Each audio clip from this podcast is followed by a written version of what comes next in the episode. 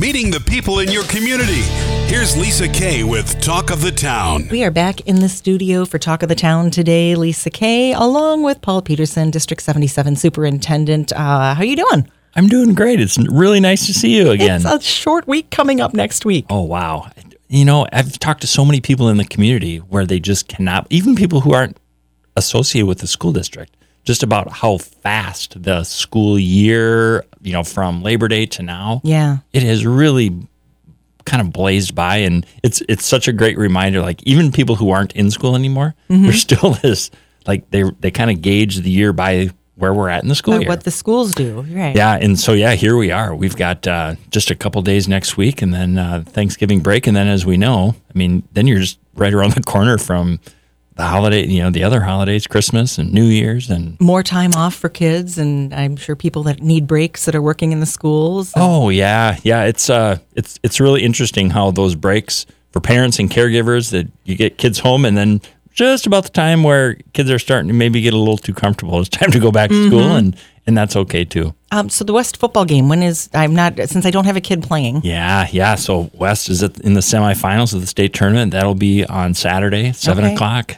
uh, at the bank There you go. downtown Minneapolis. Are you going or going to watch on TV? Uh, no, we'll uh, we'll be there. You'll be there, yep, okay. It's going to be a busy busy weekend. We've got uh, coffee conversation in the morning with the school board, um, with our community members, um, and then heading up to the Twin Cities and catch the Gopher game first, and Oh, then okay. uh, head to the bank. That'll be fun. Yeah, yeah, it's going to be a little chilly for uh, the Gophs, but uh, the Scarlets will be playing indoors, which will be, Yeah, that'll be be awesome. pretty great. Well, we're going to send all of our well wishes going up there Yeah. uh, with them. We just came off of um, elections, not only school board Mm-hmm. elections, but there were legislative elections, which affects the school districts. So, uh, what do we talk about there? We've got some new school board members coming in. Yeah, lots, lots going on. I mean, when you look at public education um, and elected leaders, both at the local and the state level, it's a it's a really big deal. And so, so locally with our school board, we'll be uh, organizing a new board in January, and uh, there'll be a new member, Carrie Pratt. Is will be one of the um, newest members. She she was elected to a four year term Okay. um, along with Patrick Baker and Shannon Sinning. Uh, those three will have four year terms. And then Christy Shook, who's been a longtime board member, she moved over to the special election for the two year term. Okay. And that fills the Kenneth Reed seat um, Right. after Kenneth left the community. Um, so Christy will be serving that two year term. So, of all of that, the um, the the one change on the board from what our current board looks like is that our board chair Jody Sapp um, did not win re-election, so she'll be um, um, retiring from the board Okay. uh, starting in January. Um, she's had a, a incredible career over 20 years. Yeah. That's a long time of service. and what a dedicated servant um, to kids and to the community and to teachers and staff members. She's just has, and in her Jody Sapp way, has just always kept kids at the center of her decision making. And she's been the board chair and over the last couple of years, which have been pretty challenging times. Right. Absolutely. And, and so, what happens then? Is there an election within the board? Right, right. So at their organizational meeting right away in January, uh, it'll be one of the first items that they do is to pick a chair. And then they'll pick a chair, they'll pick a vice chair, treasurer, clerk, Now, right do, down the line. does the um, and maybe I shouldn't be asking the school board this, but what what does that look like internally? The new people that are coming on, do they have a chance at any of those, or do they have to serve a while before?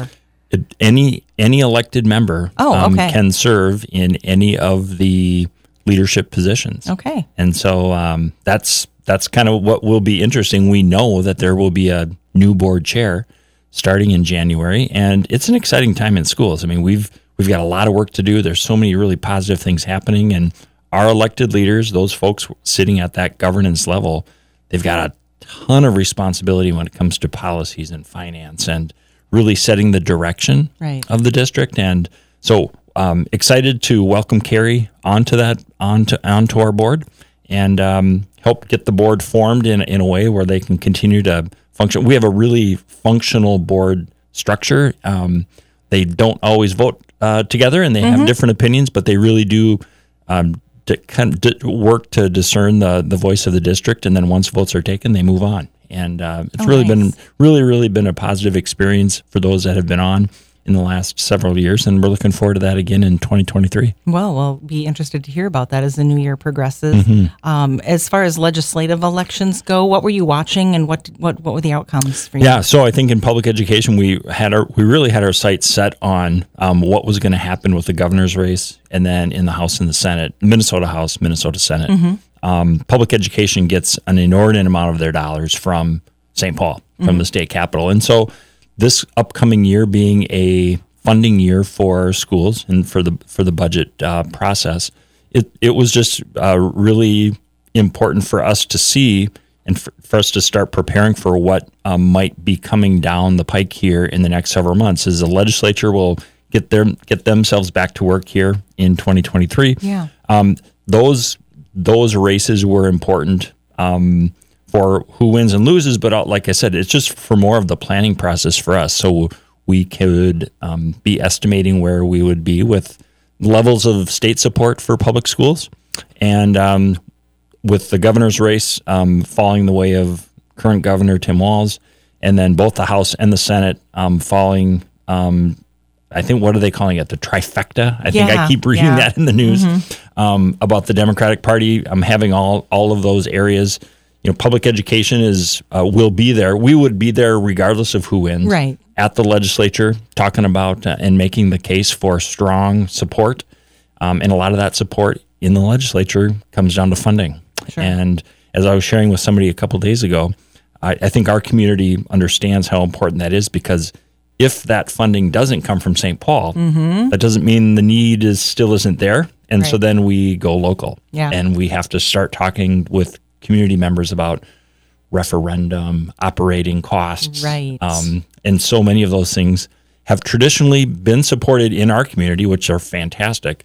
But the state also has a long, long history of investing in the future. And so rather than a black hole, public education really is about that investing in not um, today, but it's investing in Right. what our state's going to look like 10, 15, 20 years from now. Yeah, as uh, those kids that are 10, 15, 20 years older now Yeah. were invested in back then. Right, So, right. Yep. So we're, we're watching that. And so now our school district will um, start developing our legislative platform that we will um, polish up and get ready. We'll be having a legislative forum in December with our elected leaders locally. Okay. And then we'll also be working uh, and heading up to St. Paul now that things have opened up uh, quite a bit more um, post COVID, if we can say that. Um, we'll be in St. Paul uh, talking with not only our local legislators, but um, with those others that have um, committee chair positions that um, will help move the needle for public ed in the state. Those forums that you're talking about are those things that are uh, available to citizens, parents to come to? They are. They are. Yep. We um, we're going to be doing our legislative forum on December nineteenth, um, and that's the same day. We have a board meeting at five thirty, so we're going to bring and invite our legislators in at four o'clock that afternoon to hear what the MAPS, the Mankato area public schools priorities are. We'll make sure that we have something for them to take away with them as they start their um, next session up in St. Paul. And um, so not only will our legislative committee be there, but we also know that we'll have teacher representatives. The, bo- the our school board will be there, um, and yeah, so that that will be an open um, invitation to the community to attend as well. All right, we'll watch for that in December. Uh, I know that uh, as a parent in the district, I've gotten um, notices that conferences are happening right now. I know one of my coworkers had to run out the other day because of a conference that was going on. And Conferences are really, I mean, if, if you think about the start of the school year, high energy, high anticipation, maybe a little anxiety as things start. And then you hit that first, you hit MEA break in the fall.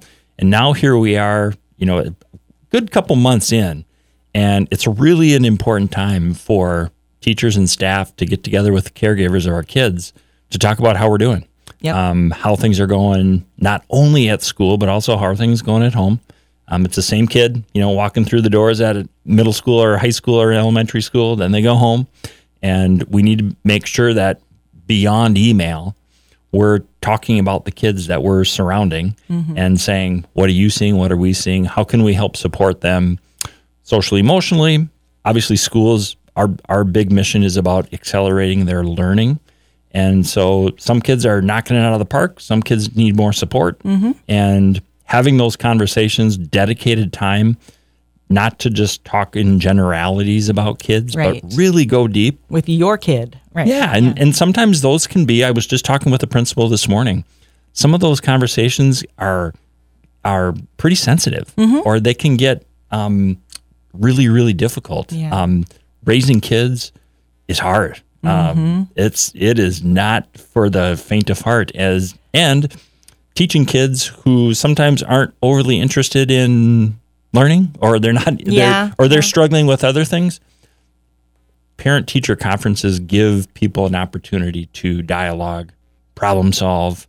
Not that kids are problems, but just think differently or think creatively about how we can continue to work together to to, to help them move along the journey. And I think it also, from a parent perspective, gives us the ability to make sure that the teachers see the child as the whole child Yeah. too, that the one that does actually come home. And mm-hmm. well, this is not what they do at home.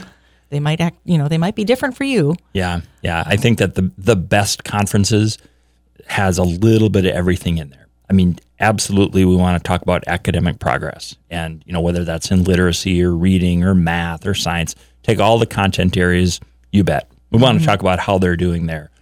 But our our our best teachers are also talking about what they see in a kid Yeah. or, or what they're hearing from them that might be an indication that they're really doing well or they're really on a firm footing and their their affect is is really positive. Mm-hmm. And in other cases, there may be some I don't know if I'd say warning signs, but just things that people need to be aware of. Right. And sometimes parents will say, "Oh yeah, we see that exactly at home," and other times it's a surprise. Yeah.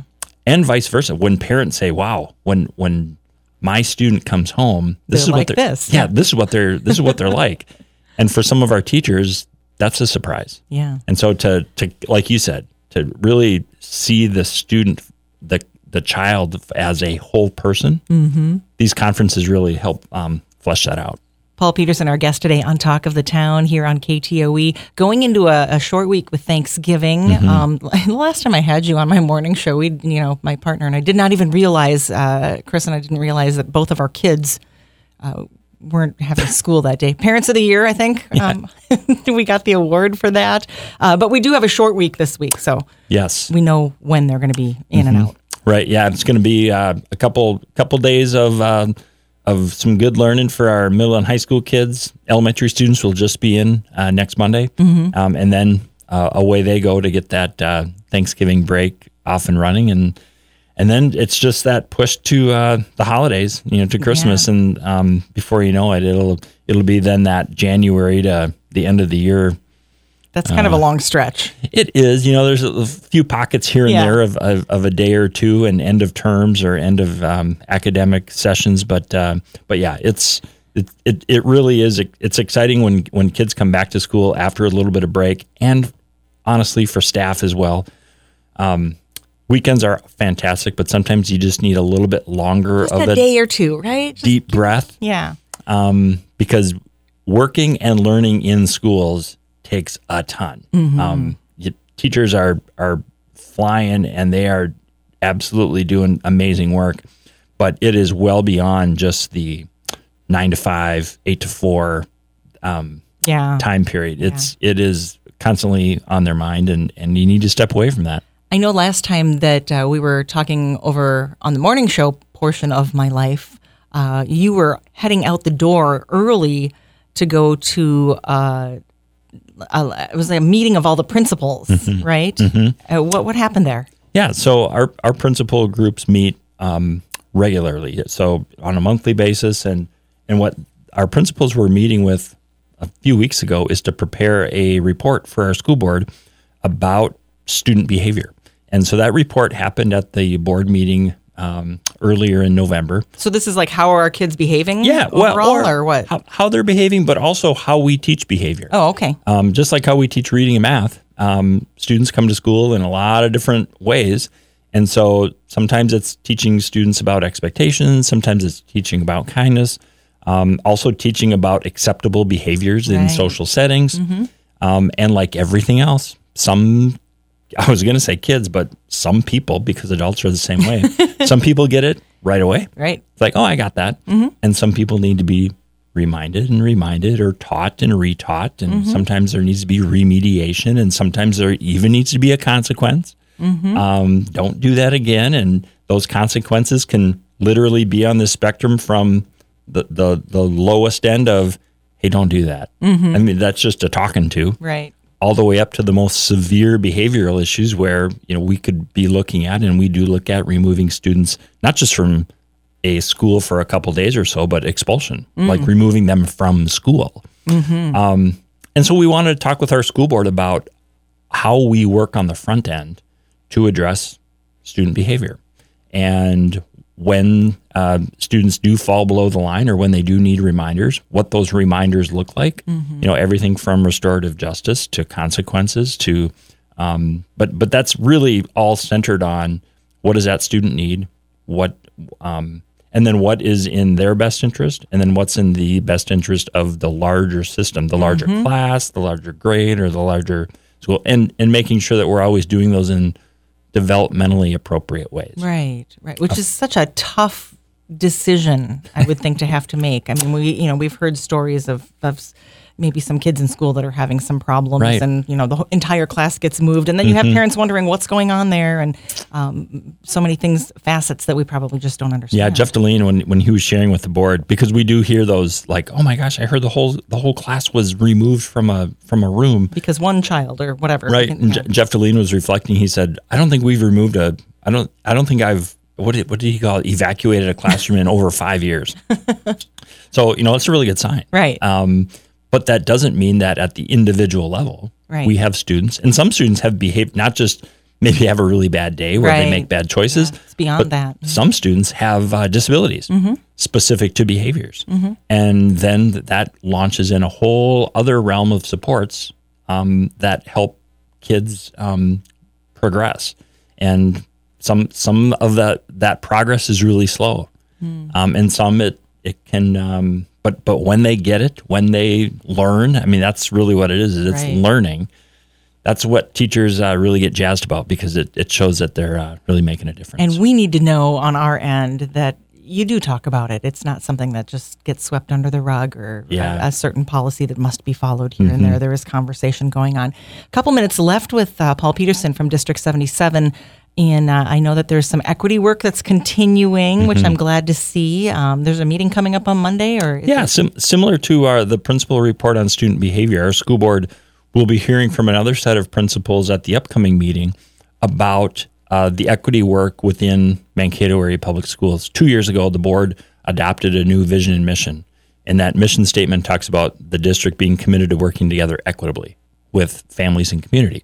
And so it seems like a pretty good time to bring some of our leaders in to say, okay, board has set a direction and now we want to talk with you and just share with you an update.